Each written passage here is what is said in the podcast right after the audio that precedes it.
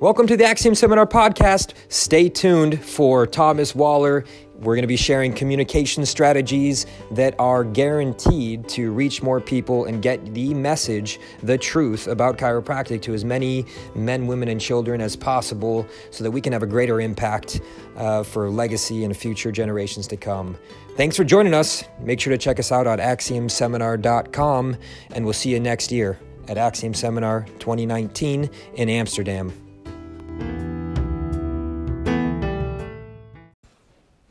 Hello and welcome to the Axiom Seminar podcast. Again, we have one of our special guests, uh, a man that's been a part of Axiom and delivered value from day one. He's got a big, big vision and a big beard and an even bigger heart. Uh, I'm super excited that you're here joining us to bring some more value to the community. Uh, can you give us a two minute version of uh, who you are, where you come from, what you stand for, uh, and what's your vision moving forward? That is a great question. So, yeah, it's it's Tom Waller, obviously, and uh, I practice in the UK. My vision is that we create communities that are passionately driven to see chiropractic thrive. One of the things that I focus on mainly is is getting a community empowered that they can do the work for themselves, um, and that they can promote chiropractic without us having to be throwing it down their throat. So, mm. my vision is to see that. Um, I practice over in the UK. I'm the vice president of the United Chiropractic Association, so politically driven as well as within my own practice, um, and a big supporter of Axiom because it really is the driver for um, vitalistic chiropractic and really true chiropractic thriving over here in Europe. And it's something that I'm passionately driven to stay with and stay a part of as it progresses into its next year. So that's awesome, man. And I think one of the reasons I really want to hear from you specifically is that you've taken a practice uh, from scratch, unknown, branding, vision, team, systems. What would you say one or two things that really led to your success uh, and a resource that we can utilize? I think I, I can't take credit for all my success. It's definitely a team effort. I think one of the biggest things if you're going to set up something new is know where your talents are and hire where your talents aren't and be prepared to invest in that.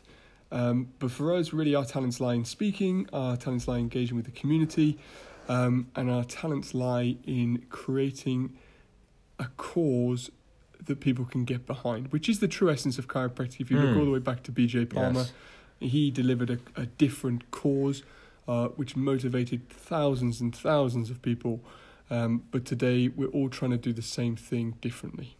Uh, one of the discussions we had at one point was about your personality uh, and strategies how important is either one? What do you think uh, is continuing to uh, evolve and, and, allow your practice to grow mostly? I mean, is it basically you're getting out and creating awareness? Do you think it's your personality that drives people to the practice? Is it the strategies? Is it is it a little bit of both? Is it? Uh... I think it's a, I think it's a bit of all. I, I think we actually did a stock and we spent under th- un, under five grand wow. in eighteen months on marketing. Wow. Um, it's all. But I think that's a misconception. People think marketing gets you new patients. Well, what's the no, truth? No, it's all it's all about empowering your community. I think our biggest thing that has worked for us is empowering every single individual who comes in in themselves and attaching them to a bigger vision. So we have a vision to make Lincoln, which is the city I practice in, the healthiest city in the world, and it drives people and it motivates people to get behind it chiropractic is the vehicle we use to do that. Um, but we don't drive chiropractic down their throat. You know, if we if we really strip it back, what is chiropractic? It's a philosophy, science, and art of things natural, and that's where it starts. So if you're doing everything with that vision, then you don't need to be, in in my opinion, hammering home uh, subluxation and adjustment to the people. That's what you need to be clear on with yourself and what you do I, I don't think even on day one I even mentioned anything about chiropractic. It's it's got to be all about them and all about something greater than them. Mm. Um, and chiropractic is the vehicle that you use. I, I love it, man. Uh, with communication, is there any tips, strategies that they can use to communicate more effectively, better? Uh, that uh, they can grasp the ideas better and learn. Because isn't that a problem? Uh, people yeah, don't remember but a fraction of what you say. True. We, we're always trying to communicate chiropractic. We're always trying to communicate what chiropractic is, and we get frustrated why people can't understand. And it simply comes down to the fact that we just need to tell them some stories. People buy with emotion, people learn with emotion, people are motivated by emotion. And the only way you can connect emotion to a person is with a story that actually means something to that person. So, with all the talks that I do, I stand up and I just tell stories. And if you can tell stories over and over again that are relatable to the crowd in front of you, then that's how you can create and drive and make a difference. I love that you use the word motivate, by the way, because if you think about motivation, what does the word motivation mean? It's a motive it's a reason for them to take action because you know feeling good and saying good things uh, that's not enough. Like having a story great but how do we move people to action? And i think the story is is very very vital to uh, allowing them to listen and grasp and get excited about because if you're not excited about this thing called chiropractic they sure as heck aren't going to be. Yeah absolutely absolutely. And that comes back to the charismatic leader. If you look at and you're right, it is personalities in there. It's got to be in there. If yes. you look at any powerful movement through through history, whether it's chiropractic, whether it's Christianity, um, it's had a really charismatic leader who's been able to deliver a story.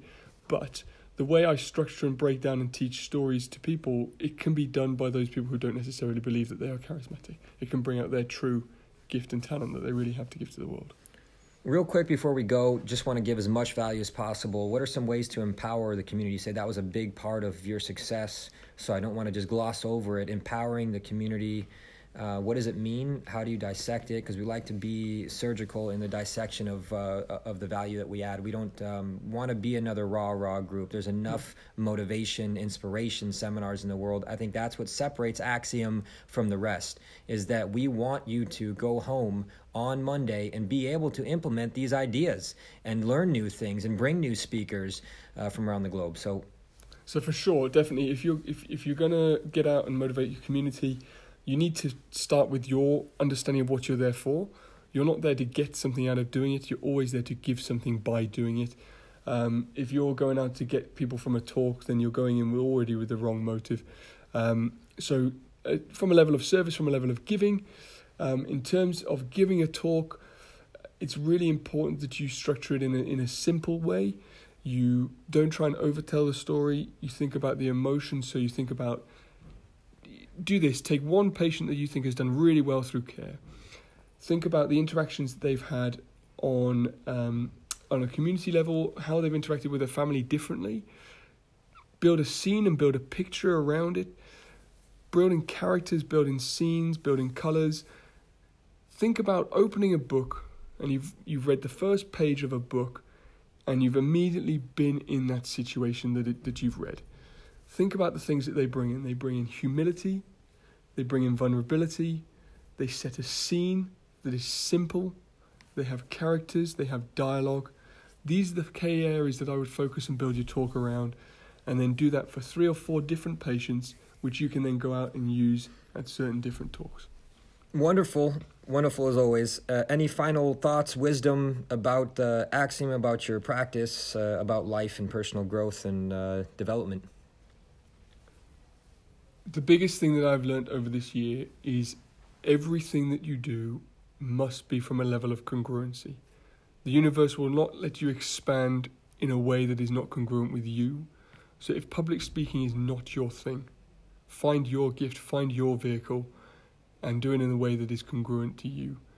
If you understand the true power and the need for chiropractic in this world and you tie it with your congruent message, the impact that you have will not only be full, but it will be fulfilling and it will create a legacy. That's wonderful. And if you uh, want to learn more about the importance of congruency, authenticity, we talked about the gap in a previous episode with Darren, so please check it out.